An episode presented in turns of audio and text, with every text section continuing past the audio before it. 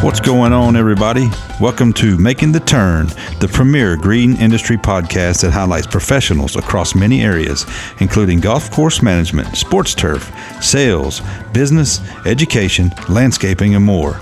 Making the Turn is hosted by me, BJ Parker. I've spent nearly 25 years in the green industry, mostly as a golf course superintendent, and now I want to bring the knowledge and insight from myself and the many people I've met and continue to meet along the way.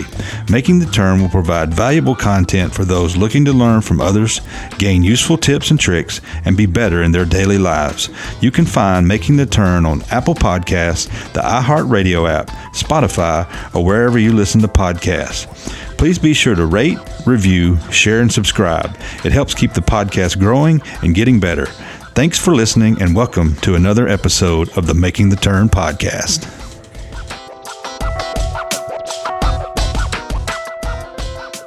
What is going on, everybody? Welcome into another episode of Making the Turn. I'm your host, BJ Parker, and I appreciate you joining me. And I'll tell you this one of the cool things about um, doing this podcast and starting this is you get to talk to a lot of cool people and you get to meet a lot of cool people. And uh, today is no exception. I have the chance to sit down with someone who's in town. Um, wanted to get on, uh, wanted to have him on the podcast for a long time, and he's going to be speaking at our Tennessee Turfgrass Association. So when you hear this, you probably have already heard him speak. But uh, David Elliott, what's happening, my brother? What's going on, brother? Man, I appreciate you doing this. Very good. Welcome to Tennessee. Oh, welcome back. welcome back to Tennessee. Uh, so glad to be back. Yeah. Well, um, you're in town for the Tennessee Turf Grass. What they got you doing? So I'll be the closing ceremony Yeah. uh, Wednesday night or Wednesday morning before everybody has to go back home. So I get the uh, playoff music, I get the standing ovation. Heck Everybody's yeah. happy that it's over. So Heck yeah. I just do the pictures and stories. I don't need the none of the golf nerd stuff. Yeah. Well, like I said, um, we'll probably put this out kind of after you uh, have taken the stage and done your final farewells. But uh, it's good to have you here, man. It's good to meet you. Uh, appreciate you coming up and saying hi and wanting to do this. I enjoy doing these podcasts and sitting down with people and, and just uh, shooting the bull and all that good stuff. And uh, that's what we're going to do. Have a little fun. Yeah, I mean, I get to listen to them every single day Yeah. while I'm at work. So it's cool I finally get to be on one. Do you listen to a lot of podcasts in general or turf podcasts? What is your sort Uh, it mainly right now, I'm a huge basketball fan, so Yeah. I stay with you know like knuckleheads and all the smoke. But mainly, it's like you, no laying up, uh, going with Colt Knost and Drew Stoltz. you Yeah. know, that, but just a good rotation between all those. Heck yeah! I, I'm trying. Uh, like I was telling you before we started recording, I, a goal this year is to get the podcast going back again. Uh, I want to do about 30, which is about two a month. Uh, I feel like that's doable. Uh, I really do. This is a fun uh, thing to do. It's something that uh, I feel like our industry needs. Uh, not just to talk about our industry, but to talk about the people in it and their stories, and to get their you know advice and get their word out there, and just have fun. Be the you know be our version of you know what Joe Rogan does on a smaller scale, or you know just not to use him as an example because I don't I will never be that I don't think but you know just to you know have something for our guys to listen to gals and to enjoy it and to have something that we can just talk about and you know never really gotten into the to the current events or any of that sort of stuff and don't know that I will but just in individually and having fun talking about our industry the things that uh, that we got going on and some of the cool things that are happening man. I that's that's really my goal. Yeah, I mean, I love these because you know most people or a lot of guys work for clubs just because of the club, but all, most of the majority of the industry works for people. Yeah. and this is a great way to introduce yourself to people. Yeah. and know, let them know what you're about and yep who they're getting. So that's a good segue. I, you know, one, one of the things I like to do is try to let people say kind of what their story is and how that, you know, all came about. So for people that don't know you, especially me, you know, how did it all begin? Where, did- where, how did the love of being in the golf business and what are you, you know, where are you at now? Kind of, kind of give us a little, you know, bird's eye view of David Elliott and where he, where it all came from. Okay, so it might be a little long winded. So That's all right. I'll, I'll stop you if we need to. Okay, so I grew up about 15 miles south of Lexington in a little town called Wilmore, Kentucky, and I grew up on a tobacco, hay, and cattle farm. Yeah. So the manual labor and hard work was always just second nature to me. I always loved being outside. I mean, I'm a 6'2", 225, former tight You look end. like you could ball a little so bit on the yeah, like it was like I was just like me and my wife are just like perfect breeding stock Yeah. for like either good hand-eye coordination sports or manual labor. Yeah. So, um, growing up there and you know, always playing sports, loved sports, always loved watching people compete or Yeah. competing myself. Growing up, you know, we instead of doing your typical vacation to Daytona, Panama, whatever, we were going to a different baseball park every Fourth of July, and eighteen of them Yeah. so far. So. Loved Like wa- Major League ball. Yeah. Yeah. So always loved watching big sports. Loved watching, you know, figuring out the infrastructure behind it. Mm-hmm. Like, how does this huge show go on? There's nine, there's 18 guys out there playing, Right. But what's going on behind the scenes? Who? So that's that always intrigued me right from the get go. Mm-hmm. And if I couldn't be one, then I might as well work for them. Right. So, you know, I grow up in 4-H and FFA. Always loved agriculture and sports at the same time. So that led me into sports turf, where we took a field trip to UK, and I met Marcus Dean for the first time. And I was like, "Well, who are you? This is your job. You get to take care of all these sports fields for a living, and it's UK. Like, sign me up. What Yeah. do I got to do to do this?" And from there on, I took a turf management class in high school in FFA. Yeah. And just kept on pursuing it. And that took me to Morehead State University, where I could also play football and pursue turf at the same time. Right. Wasn't good enough for Western or Eastern or Kentucky. So uh, after two years of that and, you know, grinding on the football field and trying to do turf, it was like uh, the declining grade point average. I don't know, man. Right. Ah, you got you're a victim of the white man's disease. You got to get out of the game. so I uh, went back home, but in between Morehead and Kentucky, I took an internship for the Milwaukee Brewers to finally see what it was like because that's what Mr. Dean t- said I should do. Right. Try to get internship as high as I can go, and uh, did that. It was super fun getting to see you know the big dudes right up close, getting to set up BP and sit behind home plate. Yeah. As, you know, seeing Giancarlo Stanton, his forearms look like coffee cans Heck yeah. just hitting just hitting moon shots out of the ball field. And you know, usually before the game, when they let fans in, you're seeing the like either POs or you know backup dudes taking BP. But Right. when we first set it up, we're watching the Big studs in there yeah. while no one's in there, Right. and that was probably the coolest part. But uh, from there, came back to Kentucky, worked for Mr. Dean at UK for a year. Uh, kind of got out of that, took an internship with my county's Parks and Rec program to finish up my senior year in Victory Lap. Uh huh. And uh, my Victory Lap, that's where I met my wife. Uh, she's Meagan Prince Elliott from Martin, Tennessee. She Skyhawks. yeah, no, but so she uh, she's from Martin, Miss Tennessee softball while she was in high school. Went to Kentucky. Yep. Uh, three no hitters, probably a dozen top ten wins. You know, I, I could go on and on Yeah. with her stats, but uh, so she was a sophomore while I was a senior.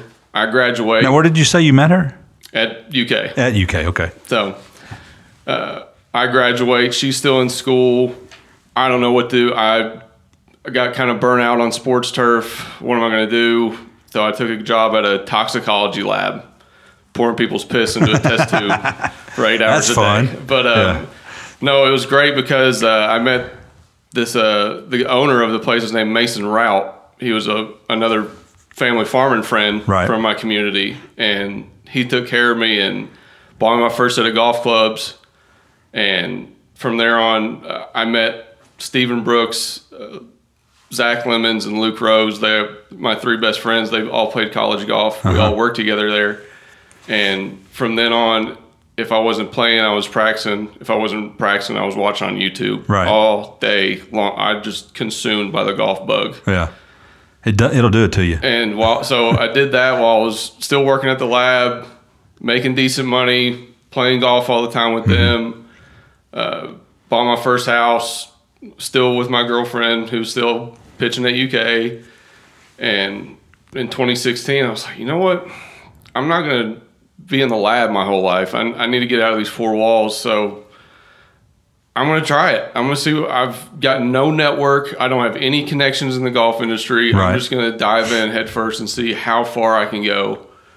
and a guy named Tom Bozarth at Moss Hill Golf Club, RIP. It's changed over to uh, Woodford Lakes now, but he gave me my first opportunity for fourteen dollars an hour to be one of five of our crew to be the quote unquote assistant superintendent. Right.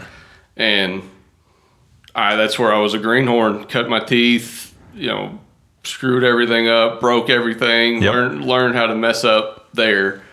And and then 20 in 2018 I got married. My wife got gets accepted into vet school at Knoxville. And from there you know, I kind of had to look at myself and say, what do you want to do with your life? Yeah. Do you want to do this or what do you want to do? So, um, 2017, I got one ticket by myself to go up to Muirfield Village to watch the memorial. And as soon as I stepped on property, I don't want to do mom and pop golf anymore. I want to do tournament golf at the highest level. Right. And all right, what do I got to do to get to a major? And so once I got to Knoxville, I like, I don't want to shortchange myself. I'm going to go every single place I can, dropping my resume off, mm-hmm. and seeing who can help me see what I can do for them as well as they can do for me. And Ryan Blair at Holston Hills and McConnell Golf, that's, I mean, that, they put two and two together. Yeah. They said, all right, well, if you want to do tournament golf, you can come to the Wyndham every year. If you want to go to the Rex Open, you have that option. But from there on, from 2018 till now, I've had the privilege of being a part of 12 tournament weeks. Yeah.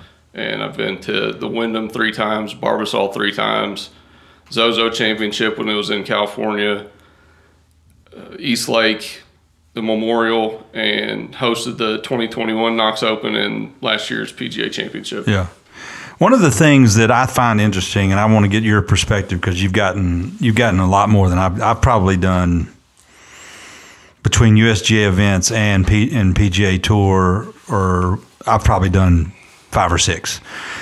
But I always felt like it was important for the growth of me as a superintendent, someone who enjoys the to that part of it. Not only just getting to see how that's all put together, but the meeting and the networking of the people that are in that event because that wasn't you know typically what I was doing. It wasn't my day job, but I was meeting and getting to work around not only the event but other people in our industry. So talk a little bit about that and how that it, did that impact you? Did you have any? Does that did that help you in any way? Did you get anything out of that? Because I believe, and if I was recommending to younger superintendents, people in this business, that I would be like, hey, do this and learn all you can at your current facility, but take every opportunity to go volunteer and work at other places. I figured out real quick that you can't want it for everybody. Yeah. And you can't make them do it like you're doing it. Yeah. And if you're going, you know, if you're trying to go 15, 16 hours a day, that doesn't mean you can't, you can expect that out of your entire crew. Right. So like, it's fine for you to like learn how to make your course peak for turn for either member, member, member guest, whatever else it is. But yeah, you know, if you want to put the extra work in, that's fine. But Mm-hmm. the expectation of you know your entire crew to do the same thing you're doing, it's not. You know, I burnt a lot of guys out, and Right. then we ended up suffering for it. Yeah. But then I finally learned, hey, I, if I'm more of a team player like I used to be, then maybe like I can start to learn how to give and take. Mm-hmm. And we started at Holston. We started doing more work with like half the crew because of COVID Yeah. we started getting more work done with the half crew than we did with the full crew. Mm-hmm. And it was just because guys wanted it. They, I was showing them like, hey, you know, if you go play, you know, this is what we're looking for while you're playing. Right. You know, and we started off, nobody on our crew played golf. And then by the end of the summer, everybody wanted to play. Right. Hey, let's go try to play one round this week. Okay, that's awesome. Right. So, and then the membership really enjoyed the the employees actually out there playing because they wanted to know, hey, the guy that's out here knows like we feel the same way about this Right. course. Yep. So they took the ownership of the golf course to a new level. Yeah. No, I 100% uh, agree with you. Um, playing, I mean, not every superintendent plays golf.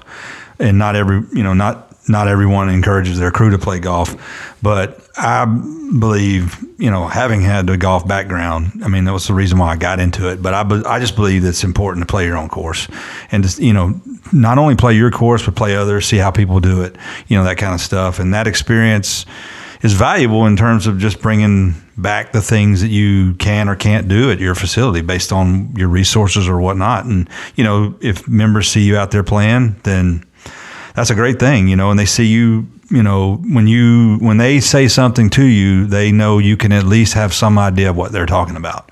And a lot of t- guys that don't leave the office, and I'm not, you know, I don't know that everybody does this, but I know that some people just spend their days doing their thing, and they go home and they have no clue is you know Mr. Smith over here on hole 7 has got you know some issue over in the right rough and you know he don't know anything about it nobody knows It's just know? a job. Yeah. Like, you have to look at it through their eyes most times. Just, I just need eight hours. Yeah. I don't know what you're paying me. I love to do this. I just need eight hours. That's fine. Yeah. And don't be so hard on me. So I was like, yeah, Yeah. I can do that. yeah so are you still at Holston or no Uh, I so I was at Holston from 2018 to 2021, and I've been at Oak Hill from 2022 to 2023, and now I'm at Brighton Mower Service. I'm a small engine mechanic. so you're so you're out of the business now Correct.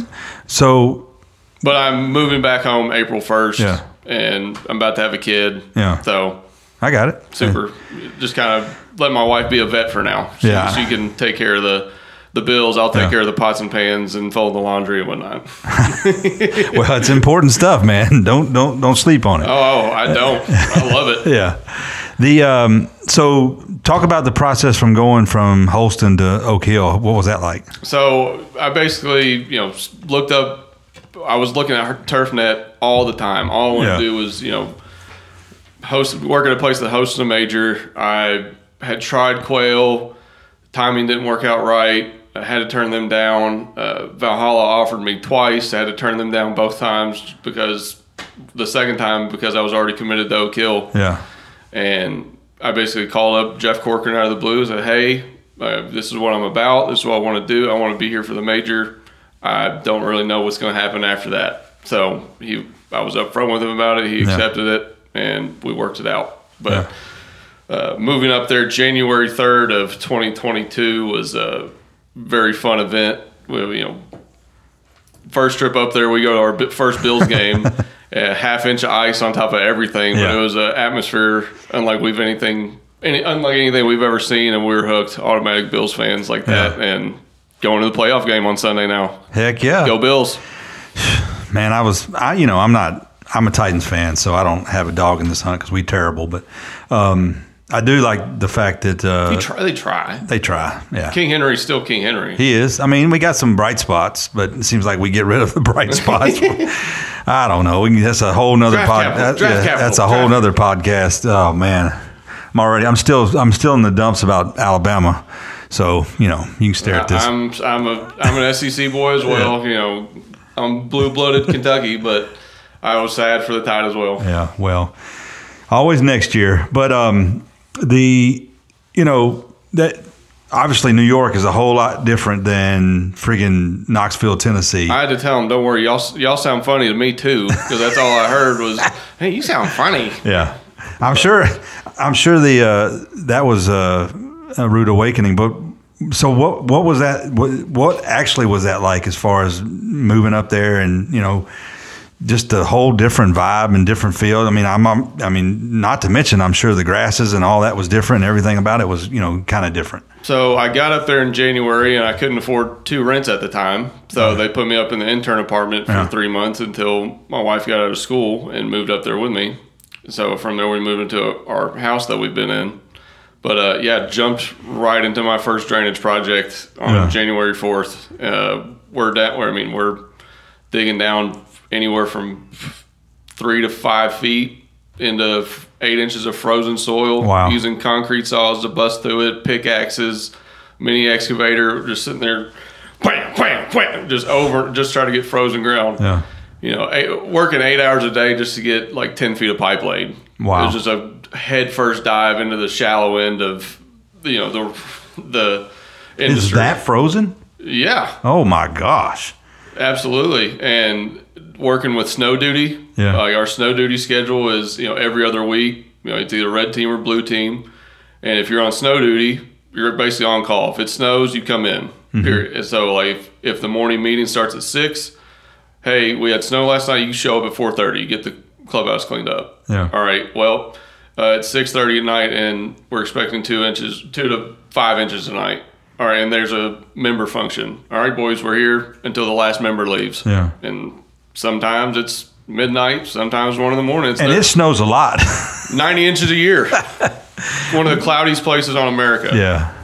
So it was uh, it was very eye opening Yeah. going from you know laid back Ryan Blair at Holston to just I could only right imagine. into the right into the frying pan. Yeah. But uh, it was fun. I uh, I got to do everything I wanted to do. Really, like Yeah. I mean, working at that type of club uh, with those types of leadership, it was uh, very eye opening Right. to what this industry was like, and uh, got to see a lot of cool things. Got to see, I mean, one of the top seventy-five course in the world. Right. Uh, see what it's like uh, agronomically on an everyday basis. It was very very cool.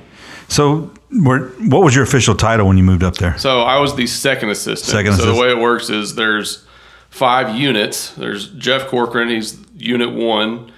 Uh, Mike Kincaid was there. He's not there anymore. But it was Mike Kincaid, Marcus Chestnut, Alex Schuler, and Kevin Carpenter.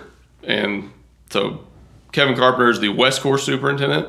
Alex Schuler is the East Course superintendent. Marcus and Mike were con- like floaters, so they kind of, they were. Jeff's eyes and ears. Yeah. So that's how that worked. And if we called him on the radio, it, uh, David to Unit 3 got a copy. So that's how it was all the time.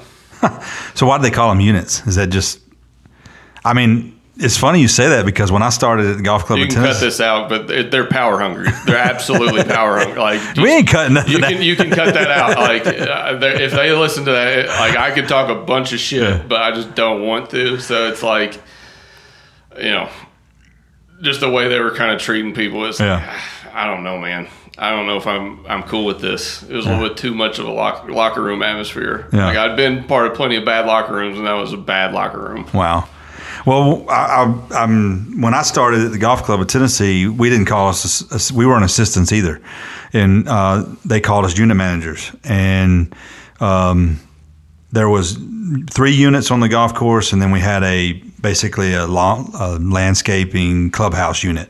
And the reason why they did that, the this was the reason why they did that there is because the way the golf course is set up it was too hard for people to get around, and so and it was broken up by holes. So the assistants that were in each individual unit could monitor, and then you had one course manager. Mm. So they answered to that guy, and then we had a director. So it was kind of this level of management, so to speak, and it was really just that way because of the way the course was set up, and it was so spread out. That and then it, where it got competitive was is all the unit managers were like, "Well, I want my six holes to be better than those 6 mm. holes," and all that kind of stuff, and so that got a little convoluted, but you know, not to go too deep in the weeds. But that's it was funny because we called them unit managers. See, we rotated back and forth all over the place all the time, so there was never really any type of like. It was competition, Yeah, but like it was just different. You're like you're oh well he's on a different section of today. Of course Yeah. it's easier for him. Like so yeah, that was fun. But uh when it came to tournament week, that's you know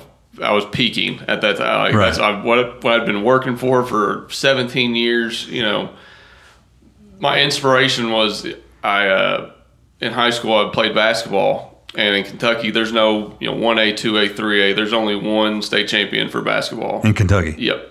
So if you make it to the state tournament, the state tournament's in Rupp Arena. Yeah, So it's like a Hoosier situation. Every kid's Sure. dream. Like I can't play for Kentucky because I'm not that good, but I can play in that. yeah, In my eighth grade year, I, my mom took me to my first state championship game. I'm sitting there like, dude, middle school, I've only won eight games. Like we're never gonna make it there. And uh, but I played with a guy named Jarrod Polson who ended up playing at Kentucky, and we just kind of rode his back, and he carried us and. I tried to do as much dirty work as I could, Yeah. to getting all the rebounds, charges, doing diving on the floor, whatever you could. screaming at the other team. You know, Yeah. I'd do it if I could get on somebody's nerve. I'd do it. Yep. But we made a run to the state tournament, and our our junior we were one game away from a state championship. Our senior we were two games away from a state championship, and we lost to the team that won. Yeah. and we're beating them at halftime. So that drive for a championship never left me. Right. And I always, I just, if I can just get my hands on a major, I just want to touch it. I don't. That's all I want to do is just an opportunity to host a major and just touch the trophy, and that's all I wanted. And finally got to do it. Yeah. And it was a ride of a lifetime. So once you got to that point and you were able to accomplish that, did that just kind of like, okay, now what? Or is it, you know, just like I've done everything I want to do now? The tournament hangover, we called it uh, putting Humpty Dumpty back together again Yeah. with the golf course because you know a million square feet of gravel all got converted into either sod or native area. yeah. So staying hand watering that, and then you know, I was grinding through June, grinding through July. You know, hand watering all the time. Luckily, we got a, a few rains and every now and then, but it was just constant forklifts and trucks all over the place.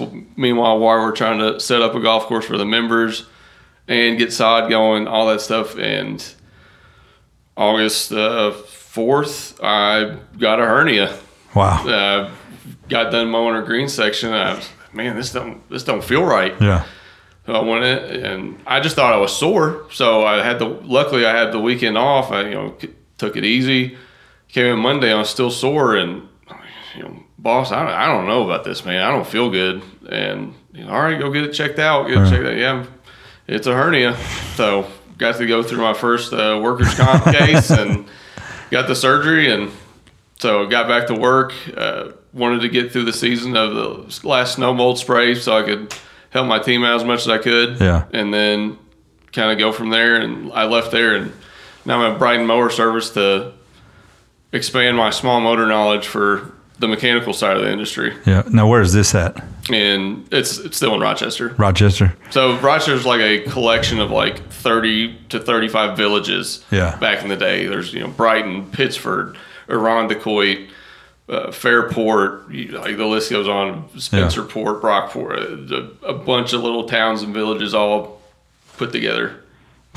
I'd love to get up there. I've never been. I've, I think I've been to New York City and a few other little spots, uh, Philly, just but nothing, nothing up that way. But it would be fun to get Western. New York is very much like here. Yeah. a lot of a lot of agriculture, Yeah. a lot of dairy, um, a lot of wineries. Yeah. Finger Lakes is a very very beautiful place in the country. Yeah. Now, did you say you're moving back or uh, to here, or you stay? You just going to stay up there for now? Okay, I'm originally from Wilmore, Kentucky, and that's Yeah. where we're moving back to Yeah. since we're having a kid. To Yeah. A little bit more infrastructure with my family. Yeah. What do you, are you going to take a job there, or what do you what, do you- what do you got planned? I think I'm going to go into the. I'm going to go into some construction. Yeah. For uh, for de- uh, housing development. Okay. For our uh, one of my dad's family uh, farming friends. Uh, in our farming community Yeah. is going to give me an opportunity to work with him running a dozer for uh, big construction projects for to build uh, new subdivisions. There's no shortage of that going on. No, right no, no, no. Um, writing's on the wall. Real estate's booming, so I'm, going to go build some houses. I mean, if I could go back and talk to myself 30 years ago, I would.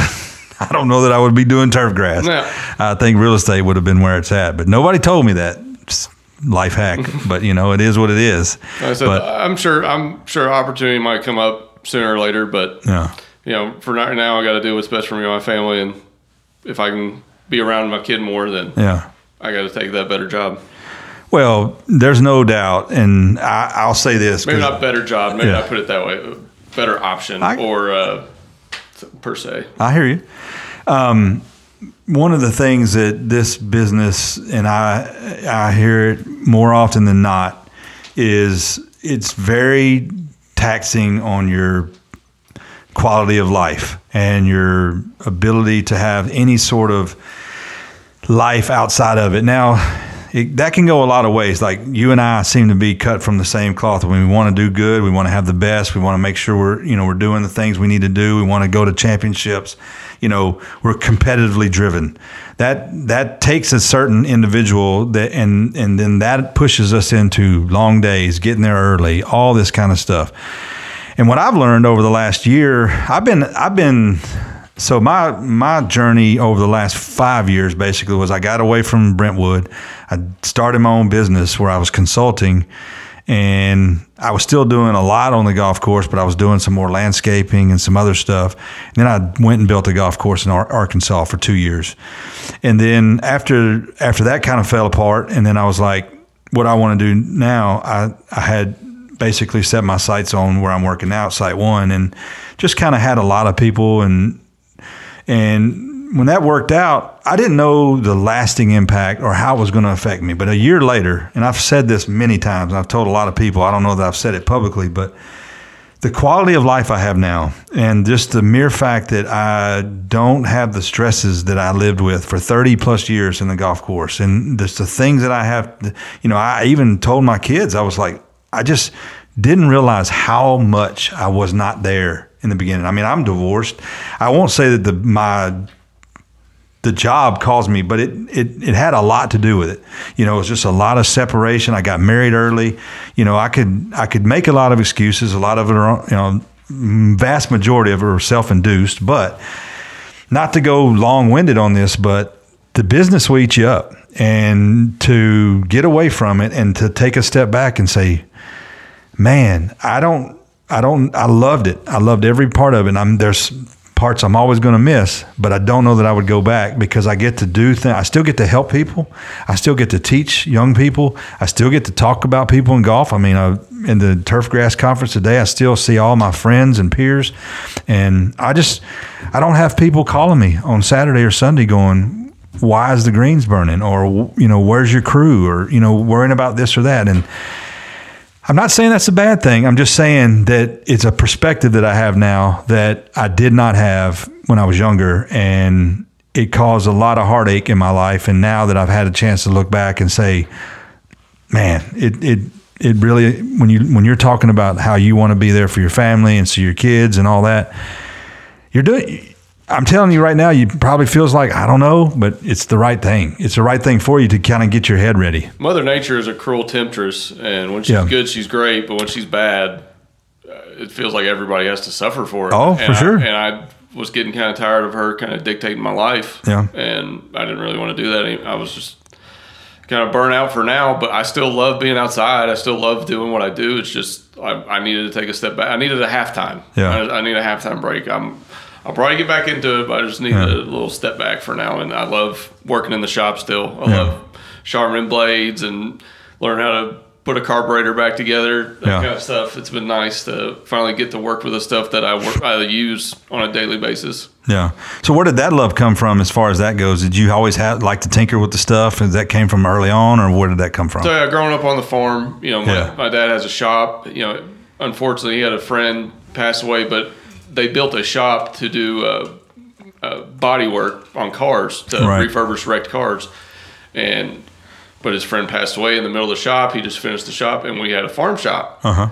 So anytime he was babysitting, I was in the shop with him. Hey, you know, he's changing the tire for a for a wagon. I'm huh. sitting there with a hammer and block, just hammering away some nails or something. Or hey, you know, I've never changed a spark plug. Come over here and show, watch me how to change the spark plug, and I'm just fascinated. Like, right. how, how, do you know how to do that? how do you know what's wrong with it? Yeah. Just by listening to it. Yeah. So now I, I always wanted I wanted to do that while I was at Kentucky, but there was no small mechanic class. There was no diesel engine class. Right. And, you know, RIP Kentucky turf. But, you know, it was, I, while I was there, I was like, man, I really wanted to learn more about the mechanical stuff. Yeah. And because at the end of the day, the people are only as, or the equipment is only as good as the people that are on it. Yeah. But you have to have the equipment in order to get the job done. No doubt. Because you can't do everything by hand.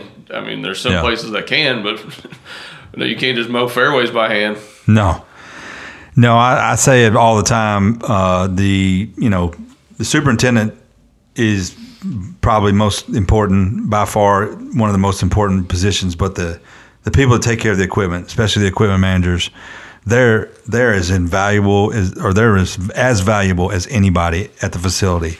And it's in our business, you know as well as I do, that our equipment is not easy to. It's not like the car. It's not like taking. I mean, the parts on them are complicated. There's the real sharpening has to be exact. The blades, you know, everything we're dealing in such small, you know, uh, numbers when it comes to height of cuts and things like that that uh, it takes a true talent, and you know, for someone to be able to work with the equipment they got. If it's old or you know whatnot, or if it's new, it's got some kind of weird new technology they got to learn. And man, it just I I commend those guys that are in our business that that that do that and take care of it.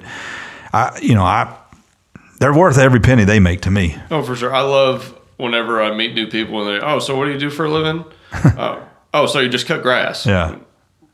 Technically, yes. Yeah. It's a little more complicated, but but yeah, at the end of the day, we just cut grass. Yeah. So maybe we throw some sand every now and, and rake some sand, but Yeah. that, it's just cutting grass at the end of the day. Yeah. They always they used to call us the you know farmers or you know shop boys or whatever. But uh, I mean, in, in theory, that's kind of what we do. Our our our crop was turf grass, and you know, and that and taking care of it, and our customers were our golfers and There's the people. no yield. yeah, I mean, now we're you know we're just charging astronomical dues and you know greens fees and I've always looked at it. It's the most. It's one of the most relatable things to, to sports right now. Yeah. Like the superintendent is the coach. He Yep. has assistant coaches, and he has a, and he has the players. Yep. And he's putting a sports entertainment product for the fans, aka the membership, Sure. or you know, if you're a municipal, just Yeah. regular everyday players. But so you have to figure out how to way to keep your team happy. Yeah. To keep a good product out there, and I've always like I've watched The Last Dance a thousand times, and I believe in what MJ says. It's if you have really good players that love what they're doing, everybody's always happy. One hundred percent, no doubt that the the the team, the the the people that you have around that team can make or break you. And the the I see it way too often. Just you're only as you know you heard the old you know you're only as strong as your weakest link. Well, I mean that's true, and especially in our business. I mean we're we're constantly trying to put put people in their right place, the right positions, have them do you know train them to do the things we need them to get done. And it's just it, it is. It's a very good analogy about life and about how we're set up. It's like you got the coaches, you got your players, and you just gotta you gotta get them you gotta get them trained up and give them the best product they can give them. So yeah, that's why I love listening to podcasts of like former athletes talking about like how they brought rookies in the league and what Yeah. they did to like make them feel like a part of the team. So I always felt like that was a key role for especially for volunteers. Like if volunteers don't feel welcome, like you want them to have a good time. For sure. So like, if you're working with them, hey, like this job can be fun too. You don't have to just stay nose to the grindstone the whole time. Yeah. So like for the tournament, I was bringing a speaker out there. We're working with some. We're not going to work in silence. Like Yeah. this isn't like you know. At the end of the day, we're just raking sand. Yeah. Like so.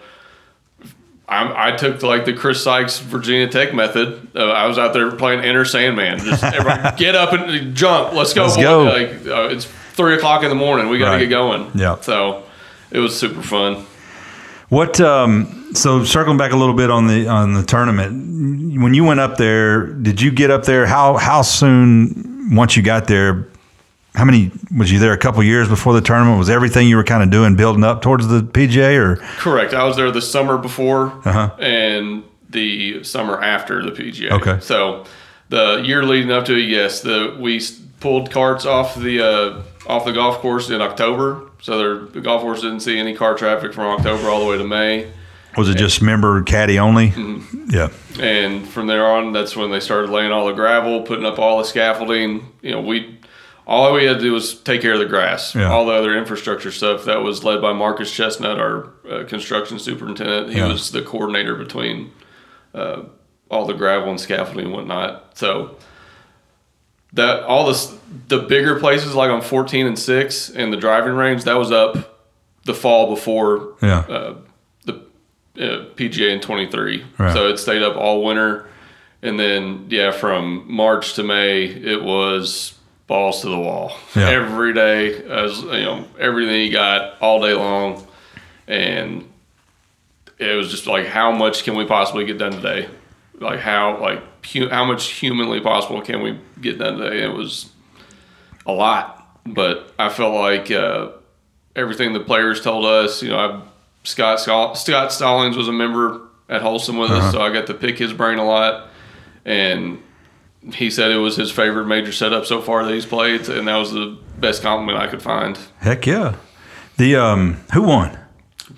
Come on, Brooks Koepka. Brooks come on, come Koepka. on, it's it's my dude. Oh, Oh, God. that's my dude. Uh, I can't Oh, remember, no. man. I can't remember what I had for lunch yesterday. he's been the best. Play, he's been the best player in the world since I got into the golf world. Yeah, I should. I mean, I had a few, only a few guesses, I guess. But uh, so, did y'all get to have a picture with him or anything like that? Oh that? yeah, I, I you probably were geeking out over that. dude. I I mean, we were all lined up, and as soon as the guy waved, like, "All right, time for your guys' picture," it was like one of those like sprint walks, just Yeah. like right. Like, yep, I got to get right behind him. so, like Jeff called it jockey sniffing. I just call it, you know, that's my guy. Yeah. Like, I, I had five bucks on him that week. He just made me a little, little, little hundred dollars richer. Heck yeah. The um, so compared to a lot of the other events that you'd been, you know, had been a part of, how did this one differ, or did it differ at all? It differed because there was 140 employees compared to I had been to the Barbasol where it only had maybe 30 guys. Yeah. And then I'd been to the Wyndham where there's like 50 or 60, and then we had, you know, maybe 20 something at the Knox Open, and then all of a sudden we have 140 guys. Now, is that all employees or was that volunteers? That's too? employees and volunteers. So it was just like, oh my gosh. Yeah. As I just got to focus on my, you know, group. And of- you're only doing the one course? Yep. So we had the other course. Yeah. And we still had so it, my question up the whole thing was like, okay, after we get done with the major course here, what are we going to do with the West course? Yeah, I guess during the practice rounds, just keep on mowing it. Yeah. And if it looks like Swahili grass by the next week, so be it. It'll be there all summer. Yeah. That, that's always interesting because I mean, like, how do you keep 140 people busy from on 18 holes? I mean, Where you walk mowing stuff and I had ten guys on the. On, I had at least ten to twelve guys on the back nine bunkers. Dalton, Ro, uh, Dalton Rowan had ten to twelve on the front nine bunkers. yeah, Everything's walk mode except for fairways and intermediates. yeah, Tees, walkways, greens, two pass, approaches. Everything I walk mode on almost everyday basis. and then on the tournament week, did you do the morning and afternoon and all that? The There wasn't as much. We didn't do as much dry cutting, so Yeah. we had the oak blossoms were the biggest problem. Just keeping the golf course clean of those because they were their peak blossom was that week. Oh, wow. And it was windy, so it Yeah. was just oak blossoms all the time, all Yeah. over the bunkers, everything. So during the practice rounds, that's mainly what we did was just oak blossom clean up out of the bunkers. But that was cool because we got to just walk basically with the practice round, yeah. watching players while we were cleaning bunkers out. Well, what did you take from it all? Did you just take the the you know? All the hard work is worth it. Yeah, Absolutely. Yeah. If, I mean, it's your success. The your own personal success is determined by you, and if you feel a sense of accomplishment from it, then it was it was worth it. Yeah. At the end of that, no matter what, Like it was worth the hernia. It was worth the six years I given up. It would have been worth all the time I give up with my family. It was worth it because they were behind me the whole way, yeah, and it was really nice. You know, championship Sunday, I had my wife and my mom right there walking up 18 fairway with me. yeah. So that was really really cool. I mean, and then that's that's the point is like you know of all the hard work you set out, you had a goal, you set out to accomplish that goal, and you know not for a lot of you know heartache and hard work and you know a lot of effort and a lot of you know sacrifice on other people's parts. You, you know, you, you got it done, and you got to you know to a place where you know you accomplished something that you wanted to do, and that that not everybody gets to do that. You know, The biggest thing I loved was like every time I try to tell people what I wanted to do before I got to Oak Hill was like every superintendent's response was, "That's gonna be hard, man." Yeah, I know. If it wasn't hard, it wouldn't be worth doing. Yeah. So, but they're right. It was. Yeah. so at the end of the day, you know, I'm thankful that it happened. I'm thankful that I did it. But I'm glad it's over. and I'm glad I get to go back home. Yeah. All right. So the biggest question I got is why did you choose the PGA? If or was that the only one you searched out? Why you know did you look at all the four majors? I mean, obviously the British would have probably been more difficult, but you know, was there any thought in that, or was it just like I'm just going to get to where I need to try to get to? So in 2020, I met Neil Murphy, who was from Augusta at the time. It worked at Augusta, Uh-huh. and he kind of pulled some strings and got me into the 2021 uh, ANWA, the Augusta National Women's Amateur. And at first, it was just Champions Retreat, and then about a month and a half before the tournament, I get an email from Augusta National saying, "Yes, you can come volunteer." And I was just, oh my god, what like uh uh I get to you're telling me I get to go to the national. Yeah.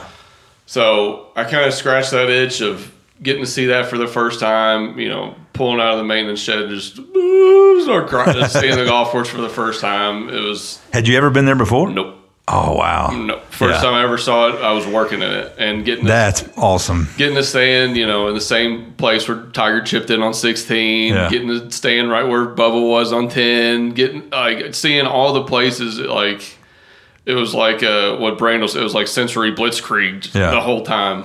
But uh, but yeah, at the same, my mom, my my wife got to see it with me.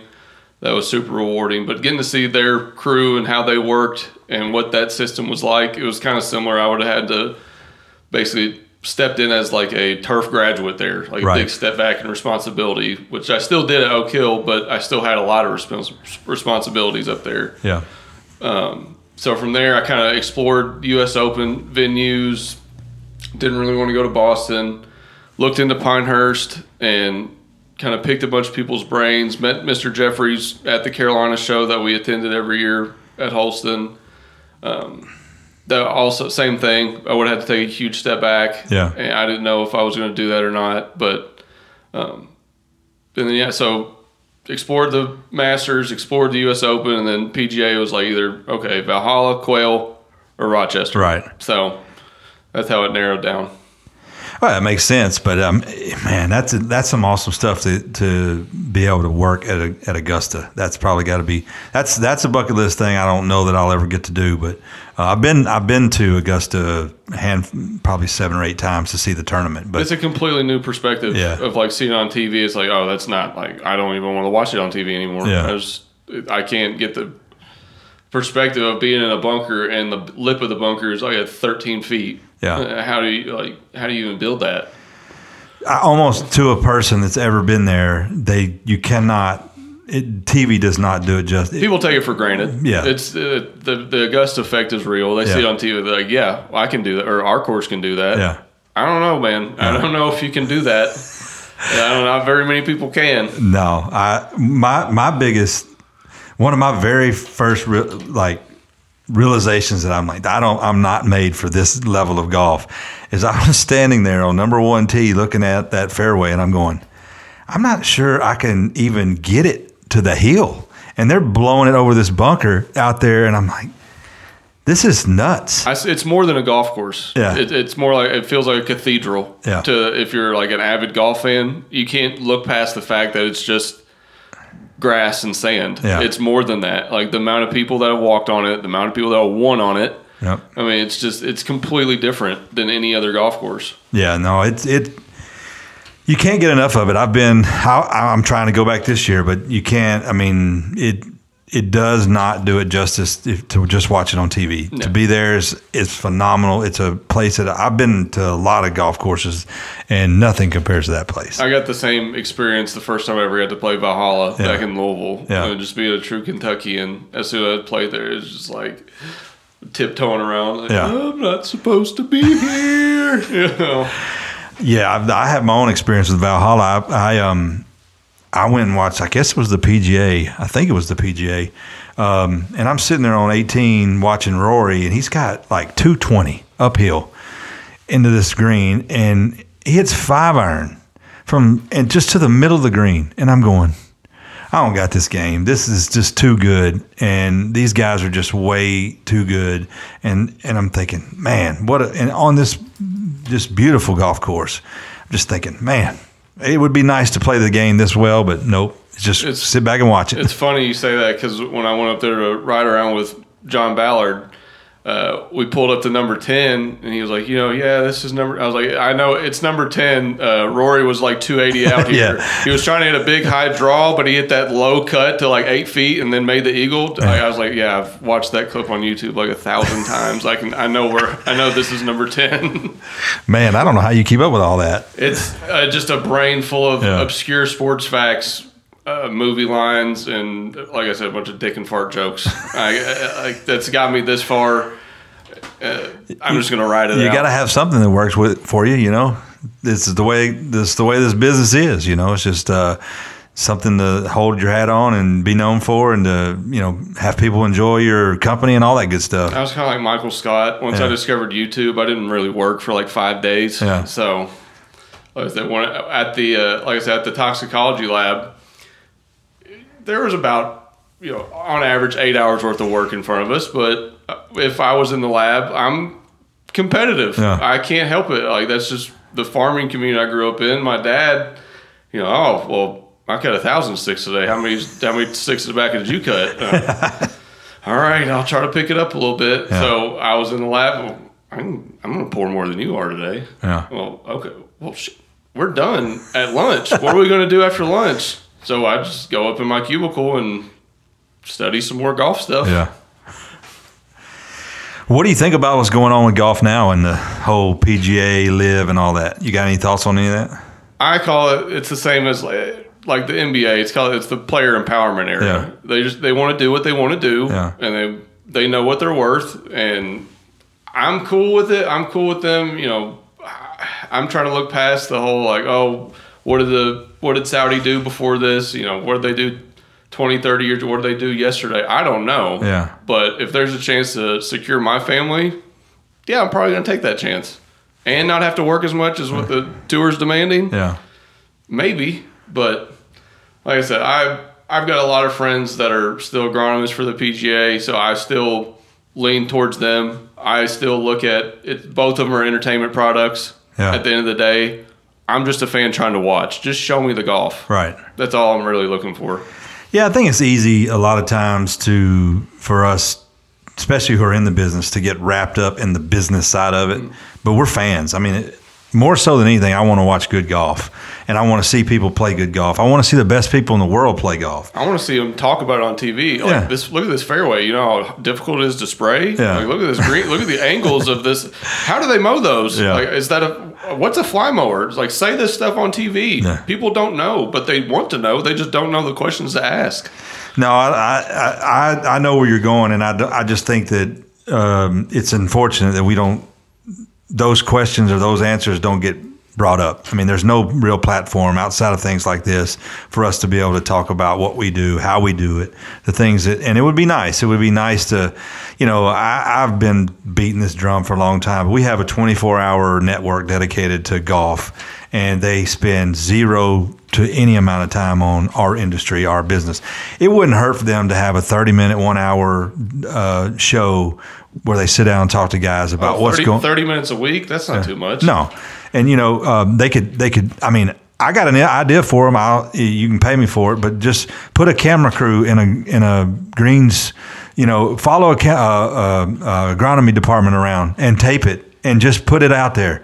There's so many reality shows. Every week, every week for the tour. I mean, for it- there's 52 Yeah. tournaments. There's 52 agronomy crews. Yeah. Like there's a lot of moving parts and a lot of people sacrificing a lot of time for this just for your product. Yeah. Like give them a little bit more shine than oh, well they're the offensive linemen. They're Yeah. the guys behind the scenes. Like no, they're in the scenes. They're every round Yeah. starts with the superintendent and the crew. Yep. So Do you watch Hard Knocks at all? oh yeah. I mean, see, that's what I'm talking about. Like the behind the scenes, I, I geek out over that stuff because you get to see guys talking about their daily lives, you know, things that's going on behind the scenes. You get to hear people, you know, talk about people, you know, cuts and decision making and all this kind of stuff. Why wouldn't that work in our industry where it's, you know, cover to cover, just like, hey, here it is in in plain English and black and white, and there's no sugarcoating. And yeah, it goes through some editing, and but there's characters involved in our business. I, I don't know how many courses I've been to, and they're like, oh, that's so and so, and he's been here for 30 years, and he cuts cups, and he's the best one at it, and we don't let nobody else do it. And, you know, I mean, it's just story after story. there's so many people that take so much pride in their job, and then there's the only thing they have to show for is a paycheck. Yeah. Well, I'm I'm the guy like I want to be the pat on the back. I Yeah. want to be the guy that's going to pump them up, make them feel. So that's kind of what I did with our Hispanic guys to to put it into perspective. I just saw them coming in day after day. Just it looks like a normal job. Yeah. Like, hey guys, like what you're about to do here, like how big is your hometown? Well, they t- I don't know, maybe ten thousand people. Yeah. How many people in your town have ever hosted a major? That's been on you know worldwide television for millions Right. of people, and they're like, oh, oh, okay, like They got no clue. It started blowing Yeah. their mind. Right. Like the guy who wins the tournament gets damn near three million dollars. Yeah. And like everybody, like millions and millions of people are watching what they get to work on every day, and they started getting becoming more and more excited about it. Yeah. It was really really fun to see our entire Hispanic crew have a really good time with it. that's that's a lot of the the things that just go unnoticed and unseen and how much impact it has on the pride that they have and the people that you know they take we take for granted they just go through their daily routine they do their job and then you say hey this is a little bit more special. You know at, at our local clubs we were like all right we got member guest week or we got you know member member some kind of uh, event that we can hype up a little bit more and you know and basically like why are we doing this for this when we could just be doing this you know we don't do a whole lot more where is you know we try to sell it as a special event when you're talking about a major or something that you're dealing with that millions of people are going to watch around the world the best players in golf are going to be there it's different and it's something to be proud of and Yeah. you know i know that they can see oh we got three times the amount of employees. You know, there's a lot more stuff going on. Why is that going? You know, you, you got to kind of talk them through that. But at the same time, it's like this is something special. I always put it in perspective for our guys, like you know, just oh, man, all I need you to do is come in, start mowing greens, Yeah. maybe look up at the sunrise every now and then, put your life into perspective, and then keep mowing. Yeah. and then we'll get out of here and go have fun. Yeah. The um, we have the Korn Ferry. There used to be the Korn Ferry here in, in Nashville. It's uh, at the Grove. Can't wait to see the LIV event. It's the LIV coming there, and I, I've worked it three, two. Uh, I've worked the Korn Ferry two or three out of the last four years. I don't know how many it's been, but I, I've gone back and I like. I enjoy going out there and helping them. But I'm, I'm going to do the LIV. That'll be fun. I don't know that any, anything from working it will Think, you change. think you can get me on there? Oh, yeah, if you want to come work it, Absolutely. yeah, heck yeah. If you want to come work it, um, I know I know a few people. I'm still building my tournament resume. Yeah. I'm not afraid to go work Yeah. some more tournaments. Well, I, yeah, I wouldn't. I wouldn't give that up. It, I mean, even if that just whets your appetite to get stay involved, and you know, like I said earlier on, just you know, the networking part of it, and it may lead to something you know down the road, you know, that you may want to you find do to do. I know, um, but yeah, I. Um, I'm interested to see. I don't have an opinion one way or another. I, I always think that um, you know competition is a good thing, and not only competition amongst the best players in the world, but business and the PGA Tour. It's like the NFL. I mean, people have come, the XFL and the USFL. They all come. They try to take down the big giant, the NFL. Well, the product has to be somewhat similar, or people are not going to pay any attention to it. The players can be similar. The but if you're not talking about the numbers and the product, then it's going to fade. Whereas it's a whole different animal with LIV. I mean, the best players in the world are playing on both tours now, and golf is such a individual sport that it's not. I mean, I might can get, I might can convince the best quarterback to come play in the USFL, but if I can't convince the entire team, it it does not do any good. I mean, he can he can maybe buy us a game or two, but at the end of the day, it's not going to be the same product. Whereas if Jon Rahm's playing over in Dubai, and you know, and Tigers over here. I mean, it's like, all right, I got I got guys on both tours that I want. I'm enjoying watching. Or your boy Brooks, you know, whatever. I just think it's getting to the point that the like tournament golf, that level of you know the best players in the world, it's so far out of reach for Yeah. the normal golfer that it's so like it, you can't really relate to it. Yeah. Oh, well, I can I can catch a drive, you know, three ten every now and then. Yeah. Okay, well they're catching it three ten almost every single time. For Like, sure. You know, you're not going to hit your wedge to ten feet one out of ten times like they or as much as they do. Yeah. It's just not related. They're spending ten to twelve hours a day on their craft. You're only spending one to two. So it's like I got introduced to golf through professional golf, and I, that standard was always in my head of like, oh, well, I'll be able to get, I'll be able to break par one day. I don't know if I will. I hope so. Yeah. But it's re- like only ten percent of golf golfers break eighty consistently. Yeah. And we make it look like, oh yeah, well, if you broke eighty yet? Like, that's a big stepping stone. Like, I didn't do it. I it took me two two and a half three years to do it Right. just because I'm a mental midget. But at the same time, like it's just the the sports side of me. I was so competitive with the game of golf. Like Yeah. competing against par was extremely extremely hard. No, it's a fun, frustrating game, and I've been playing it all my life. And you know, um, having been good at it, not good at it, now I play. You know, I I play and have fun and enjoy the game, but I I took it seriously for way too long. But you- my game and the game I see pros play is just not the same. And and to and I heard something this week, and I and it's no secret, but like the average of all of the golfers, the average, most golfers are 95 or up. I mean, if you took the average, and so to even be a golfer who shoots in the 80s, or you know, I'm I'm a three or four handicap. Um, you know, it's those you're in the top of the better golfers just to be able to do that, and then to think that the best players in the world you couldn't sniff how good they are. I mean, it you know, sit there and watch a guy like Dustin Johnson on the range. I watched him at the at the uh, uh, FedEx World Cup down in St. Jude a couple years ago, and he he hit balls on the range for 20 minutes and never left the flagstick. The same shot, and I'm like, how do you not win every week? You know, and I'm thinking I couldn't sit up here and hit two balls in a row straight. You know, and it's just it's just impressive. It's impressive, and I, I you know I I want to play better golf. I want to be better, but you know, it's now it's just a fun thing for me to do. I try to put it in perspective to like my friends and family members that don't really watch golf. Like those guys are the top one percent of the top one percent, No doubt. of anybody who has ever played, ever, ever, ever. Yeah. So what you see on TV is highly, highly unattainable. Yeah. But for those guys, they make it look so easy. No, they do, and it's it's it's crazy. I mean, It's the hardest thing to win. Yeah. In, in my opinion, like you have to you have to be on your A game four days in a row, basically. Yeah. And hope that everybody else is not because you can't play defense. You can't. There's nothing you can do to stop somebody else from doing what they're going to do. No. Period. If they go ahead and make 18 hole in ones, there's nothing you can do about it. yeah, that'd be great to see, wouldn't it? Yeah. Yeah, I, I, I agree, man. It's a great game. It's it's uh it's one that's afforded me a, a fun life and, and a lot around it, and I enjoy it. And I tell you, it, you know, did you ever consider you you you played? You said you played, don't you know? Love it. Yeah, you, you didn't ever. Do you consider the, the golf side of it at all? Did you ever consider doing like I started? That, that's how I got started. I was in the pro shop, parking carts, picking the range.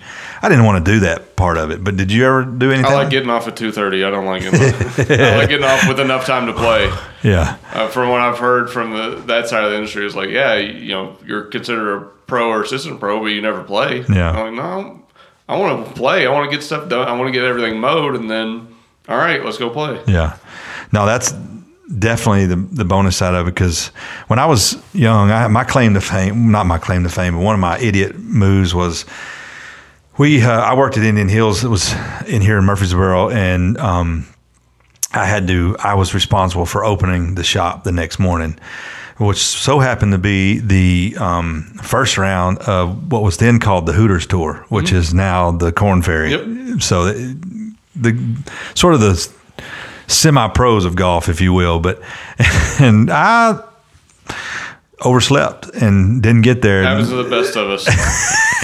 And I'm I'm getting there, and my boss is calling me. He's like, "What happened?" I mean, they're supposed to be teeing off at seven o'clock, and I'm not there. And I'm supposed to open the place, you know. Uh, and I'm 16, 17 years old. I'm like, man, why do they put all this pressure on me to, to get up on time to be there? But you know, I, I just, you know, all I, I mean, it happens, like you said, to the best of us. I just the whole golf business, the whole golf pro shop, mm, man, we have as our as superintendents, we have a love hate with relationship with it, anyways. But I never, uh, I never really thought about that being the the side I wanted to be on. I always felt like we can like go choose which members we want to go interact with. They Yeah. have to interact Uh-huh. with every member that comes through there. So The only thing that I took about uh, the the only thing that I had to accept was is that I couldn't be the enemy of the pro shop staff because they controlled everything. Like if some person comes into the pro shop and talks to the head pro or the assistants, how I've interacted with them can infect how that co- that conversation goes. And I just I had to I had to suck. And sometimes I had to go in and be like, we need to talk. And we you know and but at the end of the day, I had to realize that I wasn't really in control of that whole dynamic. I mean, Chris Dibble had plenty of sit downs with me of what I was doing wrong or Yeah. what I was doing. So it was nice to get feed good, good positive and negative feedback from from the from the clubhouse. But uh, I got to learn how to basically learn how to mess up on the golf course Yeah. at Moss Hill and Holston. But I got to learn how to mess up as like a uh, what would you call it? Like a, I wanted to be like a liaison between Right. the membership and the golf course. Yep. So I wanted to be like a voice for the golf course. Whenever members say like, "Oh, well, why is why is this happening? Why does it look like this?" Went, well, it looks like that because X, Y, and Z. Yeah. Oh, okay, and like make it more digestible for the player standpoint. Right. So they want they liked seeing that they were get they were hearing feedback from their course from a fellow player. Yeah. Did um, did you ever have the drive to be a uh, actual head superintendent? I do. I mean, I still do, but back home I can't Yeah. make superintendent jobs pop up. But at the same time, I just have to. Fi- I want to find the job that's right for me. Yeah. And I'm still looking. That's a that's a um, it's a tough one because um, the the jobs that you want to be up for they don't come open very often, and then when they do, a lot of times it tends to be not more about what you know, but who you know, and unfortunately, that's the way I feel about a lot of times when when you like I, you know I got to be as qualified as anybody. Just get me in a room, you mm-hmm. may not even get a phone call back. If you don't care, we can cut the superintendent part out because I just went through what I thought was going to be my dream course superintendent job, and it's just there. I went through the interview process, and the lack of communication was so bad. Yeah. Like I'm, I'm telling the guy, like, hey, I'm moving back April first. Like I need to know, did I get it? Did I not get it? Yeah, like so. I'm still friends with him. I'm still interested in being a member there one day, but I, I just I don't think I want to work there now. Yeah. It's just so. Yeah, if you don't mind, take that take all that part out because I am interested in being a superintendent. Yeah. I just like I said, I want to do. I want to be at the right place. Well, I, I, I mean, I wouldn't, I wouldn't feel bad about you having some animosity about things that don't work out. I mean, that I think one of the biggest things that I have to take away from it is, is that things don't always go our way. Mm. That we don't always, it, nothing ever turns out the way you want it. And even when you think things are are headed in the direction that you feel like they're going, something always happens and you have to bounce back from some adversity. I mean, I, it's happened to me, David. I don't know how much you know about the things that I've been through, but I mean, not only in, in career wise, but personal wise. And you, and I just, I just find that I've been disappointed enough to know that something better is always coming. And I didn't always believe that. I mean, my I put everything I wanted into becoming the superintendent at the country at uh, Golf Club of Tennessee. And when my boss left, and they gave me the interim title, but they told me up front, "Hey, you're going to be the interim. You've been here seven and a half years. You know, we're going to give you every chance to win this job, but we're we're also going to go through the process of looking at other candidates." They told me that for, up front, so I appreciated that. They didn't do anything behind my back. They were very upfront about it. They let me go through the process, but what I learned in that was one, I wasn't ready, but two, I wanted it so bad I did I did everything not to get it, and um, I, I don't have any animosity toward what happened. I, I handled it. I feel like the way, but it, but all that led to something way better, you know. And I spent 11 years at Brentwood Country Club a year later, and you know, and they told me at that time, hey, there's something, you know, you the way you handled this, the way you finish out here, there's something better for you. And I believe that. I mean, it's always sucks in the moment to have to hear that. I mean, having I haven't talked publicly about much of what, what happened in Arkansas, but I thought that job was going to be where I was going to be. And at the time, I thought, man, I don't understand any of what's happening here until I had a chance to sit back and go, there is completely something better for you. And now I'm a year later saying, telling you all this about how it's it's way better than I could have ever imagined. Yeah, that's what was so special about Holston and Yeah. Ryan because I went through a lot of personal stuff Yep. while I was there with my family. And anytime I said, "Hey, I need this," take off. Yeah. Don't like this. Like it's just grass at the end of the Yeah. day. Like we'll take me and Lane will take care of it. Yeah. So that's it. Always hit hit real close to home with that. And then I get up to Rochester and it's it ain't like that. It ain't like that. Do not, if it's if it's between May and you know the end of the season, no, November, December, do not ask off Yeah. unless you have like a real reason. Do not ask off. Yeah. And they made it very clear that. I mean, like the last time he knew where the Barbasol is, that's my backyard. So Jeff knew that. I was like, hey, can I get an extra day off, you know, for my family, or just an extra day off, so in case it's a Monday finish, you know. Sure. And he, no, I can't let you do that. Why not? Well, that wouldn't be equitable. Equitable? It's, I'm using my PTO. Yeah. What do you mean not equitable? Well, nobody else gets to take nine days off in a row. I'm like, I'm not taking off. I'm at a tournament Right. working. Like you're sending me to a tournament to work. Yeah. Technically, I'm only taking one day off. I'm just taking an extra day from your golf course. Right. So from then on, me and him just never really saw eye to eye on uh, anything. Well, I think it's I think it's a good thing and a and a and it's something uh, um, that you can learn from if you ever get back in the situation where you'll handle things the, differently when you're in that situation where people come to you. Because I believe and that was a that was uh, something very positive that I learned early on was is that you had to you had to you know hum, have some humility you had to see people that were on your staff a lot in a different light you know I, I said my door was always open nothing was out of bounds if something happened and I said something or I offended you or I upset you, you can come to me. You're never going to be judged by it. Um, family always came first.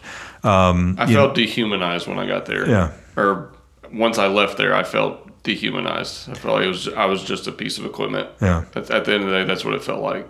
And I and I wouldn't be shocked if that's how they treated everybody. Not in it's just a culture thing. It's Yeah. probably it's probably not anybody's. The way he worded it, he he basically has to. Yeah. He has to do the company method type Yeah. of thing to basically protect his own ass. Yeah. And I get it, but I don't get it. Yeah. I'm I'm too much of a team guy to really just kind of not look at the obvious stuff in the room. Yeah. Like, oh, you're hurt? Okay, maybe you shouldn't be walking 15 miles a day. Right. You just got done recovering from surgery. maybe you shouldn't be walking 15 miles a day because that's what he did to me. Yeah. And I finally, you know, had to go to the HR lady and was like, "Hey, man, this ain't right. I'm, I ain't doing this no more." Yeah. And so I finally kind of piped up for myself. Yeah. And and his excuse was, um, "Well, I didn't know you were hurt." I said, "Jeff, I'm not hurt. I'm sore because I'm out of shape Yeah. from not doing anything the last six weeks because I had a hernia. There's a big difference between I I can." All this stuff, this light work out here compared to cutting tobacco. Yeah. Like it is light work. Right. I'll fly mow for 12 hours a day before I go back to cutting tobacco. So he just, and he- I was like, you know, I was back for a whole week and no, not you, not your two lead assistants. Nobody asked me, how are you? Are you okay? Yeah. Are you sore? Do you feel okay? Not once. And he's, his reply was, uh, well, I don't have to. Hmm. How'd that make you feel? Like a piece of equipment. Yeah. Just, oh, he got fixed. Put him back out there. Yeah. That's it. He had me, you know, every doctor I'd seen from our, like, don't push, pull, or lift anything for six weeks. Yeah. In the seventh week, he had me spreading fertilizer, rotary spreading. Right. So I'm like lifting 50 pound bags, putting them into a hopper, and Yeah. then pushing that 50 pounds. And it was cart path only. Yeah. So it was like, dog, like you're making me do what the doctor just told me not to do. Yeah. Almost on purpose because we have plenty more able bodied people to do it. Yeah. Obviously, because I've just missed the last six weeks. So why am I doing it? And oh, you're a second assistant. You should be doing it. Okay, man. Yeah. Whatever. So at that point, just put me on the tractor blower or put me on the spray rig. Leave me alone Yeah. and that's how my time ended there. So Yeah, that's unfortunate because I mean, at the end of the day, I mean, you have a passion for this business and the the sort of the I don't know what you call it. Not not if it's the management style or just the way things kind of work.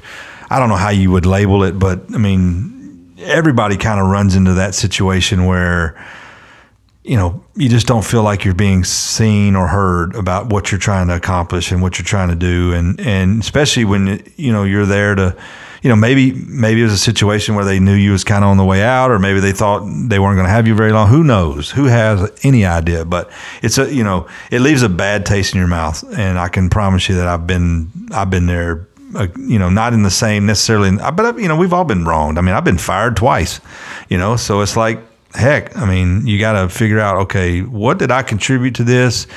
What part of this do I not understand? What part of this doesn't make sense? And then try to figure out how to like, all right, I'm going to sit here and, you know, wallow in it and, and, you know, have some pity or I can get up and move on, you know, and figure it out. Yeah, it was, uh, like I said, it was just an eye opening experience yeah. at the end of the day. You know, got to see the soft white underbelly of the industry. Yeah. And see the kind of ways they used to be. Yeah. Basically. Maybe it's just because I'm an old school guy. I Yeah. went through the old school ways. I Always, you know, first golf course job I ever had, I weeded for three weeks straight. And the I'm surprised that didn't make you quit. and the super and I asked the super, I was like, you know, why, you know, why did it take three weeks for me to finally get on a fairway mower? He's just, I want to see if you're going to quit or not. Yeah. Like, there's only three of us out here. You can't afford to have me quit. What are you talking about? right. So like I was, I ran into another guy like that, eh, except he had 60 guys at his disposal, and he fe- he made people feel like they were disposable. Yeah. Oh man, well, I'm sure something really good is going to come your way, uh, whether it's in this business or something that you can put your talents to and and uh, really enjoy. And I mean, I I, I believe that. I, I I mean, it's worked out for me, and even when I thought it wouldn't. I'm know. extremely excited for my future, but right now I'm more focused on just moving back home Yeah. And getting my baby out of my wife's yeah. belly. How now. how long is she? How how far along is she? She we had our 12 week checkup last week, Yeah. and we should figure out if it's a boy or girl here soon. Oh, sweet. What you hoping for? Don't Doesn't care. matter. Doesn't matter. Is this your Didn't- first child? Yes, sir. Yeah. Cannot I got wait. I got three, man. I can't. I got two girls and a boy, and none of them are easy. But you know, it is what it is. I, I mean, they're all different and all. I love them all, but raising the kids, uh, awesome. It's an awesome experience. I got a six year old nephew and a three year old niece, and Yeah. I love them to death. Yeah. I can't. Just every time I got to leave them to go back to Rochester, you know, rips my heart out of my chest. Why did uh, so?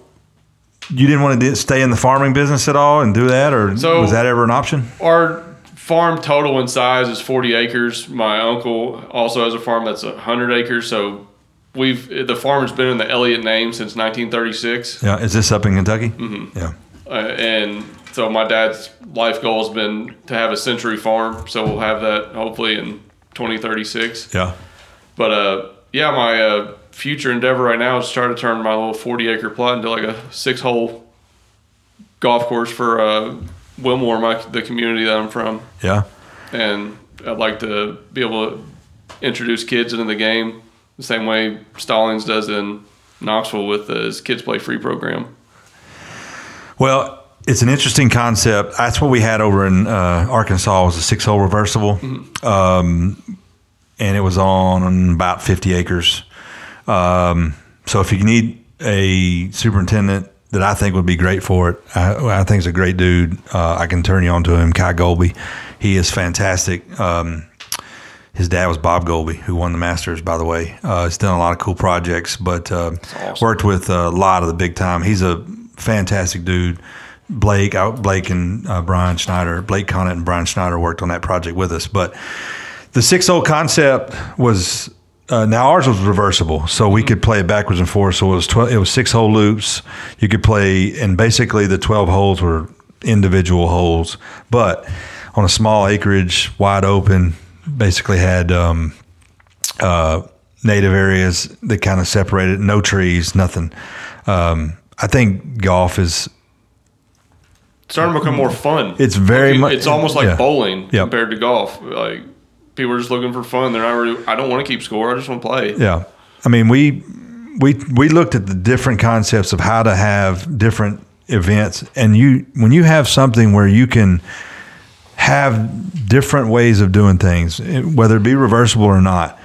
Six holes is an ideal amount of time. People don't want to get out there and play for four hours anymore. They don't want to do that. I mean, if I were building, if I if land was not an option and I could build a golf course today, I would have three hole loops and I would only have nine holes.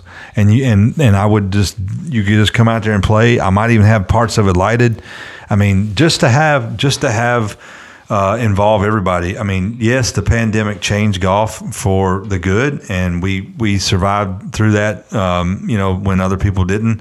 But um, man, the golf has changed to the point where it's open to new and interesting ideas. And six holes is a fantastic concept. I mean, I would I would recommend looking at it reversible if you could do it. I want six green sites and 18 tee boxes. Yep. I want a completely reroutable course yep. every day. Yeah. You know, if it's almost, I've always wanted to envision a course that's what would it look like if it was wall to wall fairway? Yeah. Or like wall to wall fairway height and just bu- bunkers placed in random spots all over the place.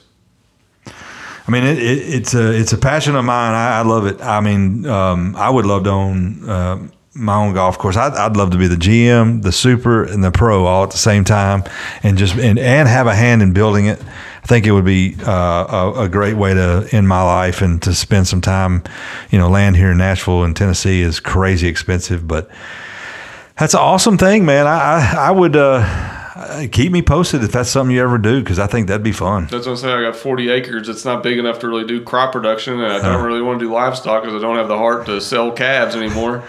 so I might as well do what I'm good at. Yeah. If I can shape a course, then I've like I said, if I can r- learn how to run a dozer with this construction company, I might just try to do it in house. Heck yeah! I mean, you know more than you think you do. I promise you. And, and just getting that done, and then you can have some, some people consulting. you know, by the time you're all said and done, you built you a golf course. You know? I've been waiting to uh, talk to Mr. Bergen at yeah. the TTA here to pick his brain on the what what ideas I should have or not have. Yeah. He's a good one, man. His name's hot right now. He's been uh, he's been all over the place. I love that's what I when I started out. That's what I wanted to be was a golf course architect. So I geek out on that stuff. I uh, really enjoy that side of the business and that and uh, just the creative side. I, I think um, those people. I mean, obviously, when I was coming through in the '90s, they were building golf courses left and right. I'm glad I didn't end up in that business because I would have probably been out of a job. But um, one of the best pieces of advice that was given to me was by an architect. He said, "Go learn how to des- take care of the courses, and then if you want to design them, you can." So I mean, I feel like if I stepped out there, I could design them, build them. I've seen greens being built. I've seen people run dozers. And another aspect of it, I want a golf course designed for the superintendent in yeah. mind, like a golf course that's where there's no walk mowing. Yeah. A golf course where there's no bunker edging, no fly mowing. Like, Whew, boy, that eh, don't get an architect involved in. I know. That's like I said. What dealing with what Andrew Green did up there, some of that stuff. It's like, man, this grass is a damn near ninety degree angle. I don't yeah. know how you expect us to keep this green. I stood out there some days and went, God, man, how are we supposed to mow this? I'm like, I don't even know what you're doing right now.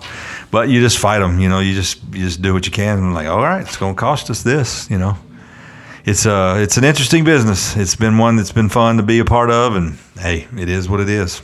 That's a, another big thing I love seeing going to different tournaments and seeing how other people conquer those same problems you yeah. have, and then oh well they did that over there. I'm going to try to do that, and yeah. then I learned that over here. I'm going to try to do that, and a lot of other people out there are smart, and I've yep. figured out hey if someone's smarter than me, go pick their brain on what they learned and or if they learned it the hard way, go learn it from them so you don't have to learn. One hundred percent.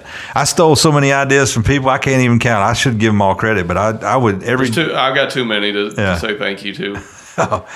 yeah, well, you're you're not done yet. I promise you that. But um, you know, yeah, there's a lot of people and both of us uh, can attribute a lot to where we've gotten to by the people that we've been come across, and that's why I enjoy doing this podcast, man. It's um, it's allowed me, and I and it, one of the cool things is the people that I've gotten to talk to, and just to hear their stories and their experiences, and you can never cram it all into an hour, hour and a half. It just there's so much you wish you could talk about, and there's you know what what level of things you want to say or get into. And but at the end of the day just to hear people's perspectives what they've been through kind of the things they've worked through. I mean everything is about perseverance, challenges, making, working through things. You know, we all deal with life experiences, and this business is unlike any other. It's just one of those things where it has the element of everything. I mean, it's it's heartache, it's disappointment, it's dealing with you know other people, it's it's having to control you know mother nature and never having control and you know adjusting and and it's just so many moving parts and and uh, it really keeps you on your toes that's why everybody says i mean man superintendents are they can do a lot. I mean you're not just a grass guy to go back to circle back to where everybody thinks we are. It's like no we're electricians we're plumbers we're scientists we're you know Communicators, communicators motivators, i mean like- all over the place. I mean i didn't i didn't get these skills. I mean sure i practiced speaking and and doing these podcasts but i mean just standing up in front of your crew in the morning and talking about the day and you know and and having to you know sit there and you know give you know give some information or talk about an upcoming event or you know just just that practice there alone it just builds you the skills you need to, to stand in front of a room uh, at a you know a board meeting or whatever and present your problem or your you know what you're trying to figure out or do you know Public speaking is still one of the number one fears in the world, and as a superintendent, I feel like you need to do it every day. Yeah. like you need to address your crew on an every single day basis. yeah whether it's small talk or not small talk. I, I, I agree. I, I and I, I really want. I really I sit. I see people speak all the time and tell their story and talk about their life, and I'm like, I don't know if I'd be good at that or want to do that. I I want to formulate a message, and I want to f- be able to project that message to people because it's to me it's more. It's not about the business per se. It's about helping others get through the things that I know they're going to get through or deal with along the way. I just, I mean, I've been doing it for 30 years. I just know that someone who comes into the business, especially now when they don't really have to earn a lot, you know, they're just given these jobs and they, you know, uh, we were talking about it the other day about how interns, they, they will not go to a facility if they're not getting paid and they can't have a place to live and all this kind of high end stuff. I mean, I was, lo- I mean, Like I said, it's the player empowerment era. Yeah. They know what they're worth. Yeah. So I, I'm neg- I'm going to negotiate what I want until I get it. it's just, It's business. It's just business. I know what I'm Yeah. worth. Please give me X, Y, and Z. Yeah, I mean it's it's that's what it's coming to, and you know I, I think I think it's good and bad, and we'll figure out how to adjust to it. But at the end of the day, you know that's where it's at. So you know, I think golf is still on the rise. I think hopefully, you know, you can take this part out because it's my own personal opinion. A lot of the older superintendents getting out, kind of what I call the dinosaurs getting out, and younger guys coming in that hmm. know all the stuff we just talked about. Because I see it on Twitter all the time. Guys like their crews look like they're having an amazing time, or what? Like it doesn't look like it's work for those for those guys. And then I go to work and just everybody was all mopey around like at a top tw- at a top 100 course in the world yeah, and everybody looked like they were miserable all the time yeah, so i think it needs to be it needs to start swinging into our direction of like how important it is how important agronomy staffs are to Yeah. memberships I mean, what do you think we do to change it though? I mean, it, it, the people that are in the business that have given bad vibes and bad juju, they're not changing. That's so, what I want to use social media for, Yeah. to because uh, golf fans watch all that stuff. They watch the fried egg. They like most members. They're listening to laying up. They're watching this stuff, and they're same thing. There is no exposure, so they don't know Yeah. what they don't know. They're not going to care about. Yeah. If you put it in front of them, solve the problem. yeah, Take this joke out. It's the Daniel Tosh joke. Like, you know what's wrong with you know why uh, the ASPCA commercials? You know why they do them with the Sarah McLachlan music? Because it works. uh, you make people feel guilty about it. They Yeah. they give into it. yeah, I'm not saying do. I'm not saying show the guys suffering out there fly mowing, but if you could break it down just how hard it is to get all this stuff done Yeah. in a matter of three and a half hours with only X amount of people, and then expect that every single day, I we're just I've seen some more stuff like from coming from the USGA, like how to manage how your club's expectations versus what you actually have. right. And yeah, you have to show that stuff. Like as a superintendent, it is on you to track people's hours, track how long it takes them to do X, Y, and Z, and then when the membership has stuff to say about it, you have data to give them. Like that's an invalid complaint. Like I 100%. can't control that. Yeah. I can only control X, Y, and Z. I can't control how much rain we get or you know blah blah blah. Yeah. So I feel like that's kind of what I did at Holston was kind of be able to meet in the middle of like, well, why can't we do a bunker project? Well, maybe because sand is fifteen hundred dollars a load. Are you willing to give up get assessed ten to fifteen thousand dollars? Well, no. Okay, then let's learn to deal with what we got for now. Right. And so they kind of came around on that, and the it was a very good relationship between our agronomy staff and the membership. Yeah. So Well, a lot, lot, a lot goes into being to to be said for guys like Ryan, who are you know top notch in their field. They they know what they're doing. They know how to treat their people. They know how to communicate to their membership, mm-hmm. and you know you you can have a great experience, and you that there's a lot to be said for that. and you know a lot maybe it's just that age of superintendent. A lot of them are non-confrontational. Yeah, They're worried that if I do, I'll get fired. Um, so they're kind of afraid to say no. right. to a lot of requests. So they just say yes just to just to do it, and then they end up working themselves, overworking themselves, and that's why you see the divorce rates still up. like that's why you see it's just a fact. Yeah. Like like you have to look at the numbers. If you're getting into the industry, you have to know what could possibly happen, Right. good and bad. Yeah, So like what got me in got like oh, you know I saw the dollar sign. The average superintendent made 120 a year when I was in high school, and I was like, man, that's a lot. And then I got to see the bad side of the industry. I'm like, huh, is the, all that money worth that much time? And y'all, I don't know. yeah. I don't. I don't know. It's it's in the eye of the beholder. Well, I'll say this: I I have uh, put some perspective on it, and it would take a lot of money, and it's not just money to drag me back to it, because it's not money's not everything. Um, and uh, you know, I I thought I thought because we have you know basically we have you know the high end clubs are pretty much all private.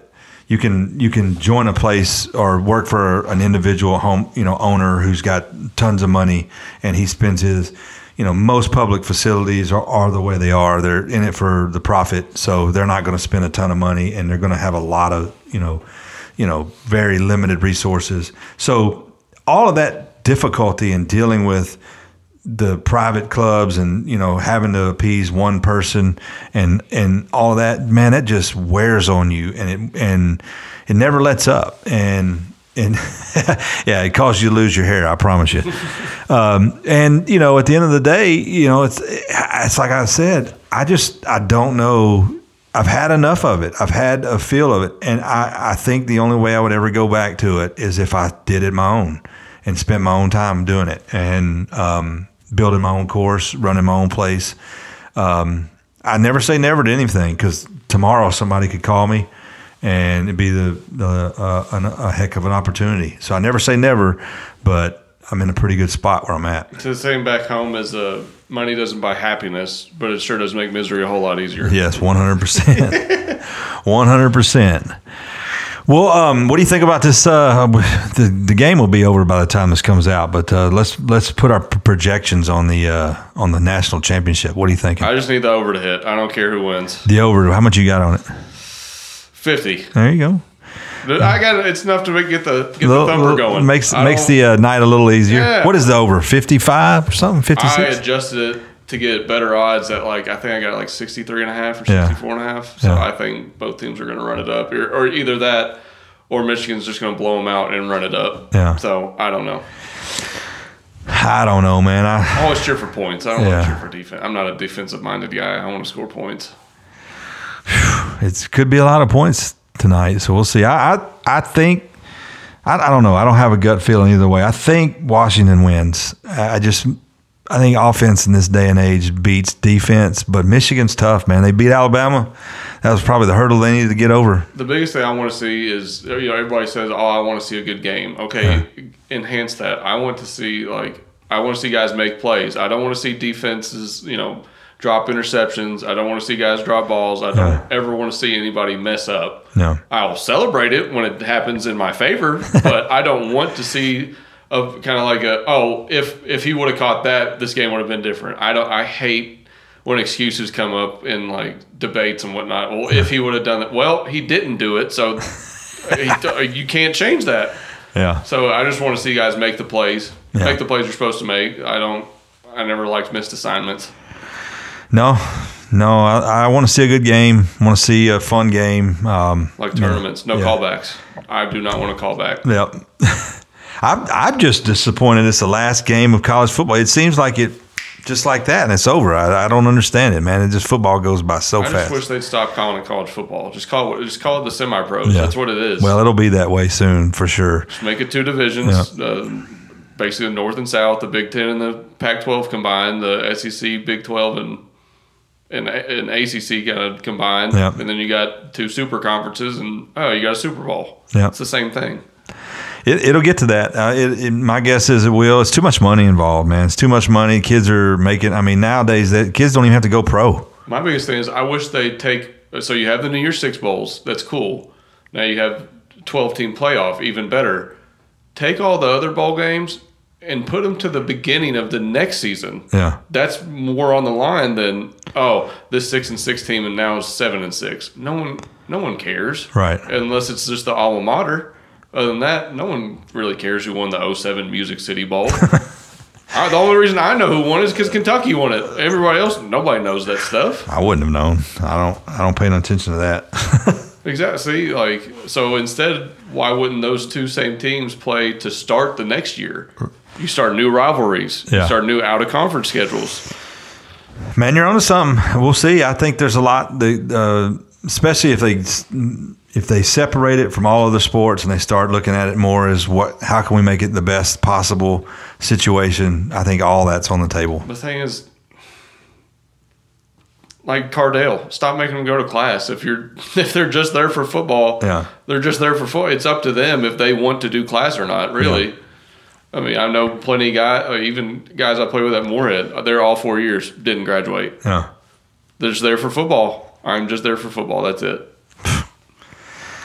Oh man. Well, man, I appreciate you doing this. Um, I I look forward to hearing your speech or talk on uh, on Wednesday. Um, you know, is there anything we didn't talk about that you wanted to? I'm not going to talk about me so much at the presentation. I can tell you that. Come on, man! Everybody wants to hear about you. I'll do a little bit, but not not as much. I really enjoyed the um, the Navy SEAL uh, Jason. Yeah, that's a that's always something that interests me, just to hear people's perspective on life and how it can move you through life and deal with challenges and situations. Those are, I mean, I I, I bore people with my Yep. positivity and my stuff like that, but I think it's that's You know, compared to sitting on that beach like he was talking about, Yeah. I think I'll rather edge bunkers. Yeah. So, yeah, I, man, it's a all- different breed of people that are cut out for that, for sure. But uh, man, thanks for uh, doing this. Uh, appreciate you. It's been nice meeting you and talking with you and uh, enjoying it. And uh, good luck with the fatherhood and all that good stuff. Absolutely. And the, and the move. And uh, we'll um, we'll have to. Figure out if we got any ties that we know that your wife knows in Martin because I've spent a good amount of time up there, so very good. I'm sure we'll I'm sure we'll might have some to circle back on eventually. yeah, thank you very much for having me on, sir. All right, my man. Well, best of luck with everything. I appreciate you. Uh, uh, like I said, coming on, and uh, that's it for the episode, guys. If you haven't, uh, if you made it this far, appreciate you listening. Uh, thanks for everything. Available anywhere on uh, Spotify, Apple, wherever you listen to podcasts. I really enjoy doing this for you guys. Hope you find something useful in it. And in in all fairness, I don't care if you you know find anything you want to talk about, anything that uh, is out there, all I ask is that um, you share it. If you find something useful, let somebody know about it. Really trying to get the word out there about our industry, people that are involved in it. David was uh, uh, gracious to come in and sit down and chat and and uh, have a, a blast talking with him. So, like I said, just man, from the bottom of my heart, thanks. Appreciate everything you do. Thanks for all the likes. Thanks for all the shares. And uh, until next time, man, let's make it the turn. I'll talk to you soon.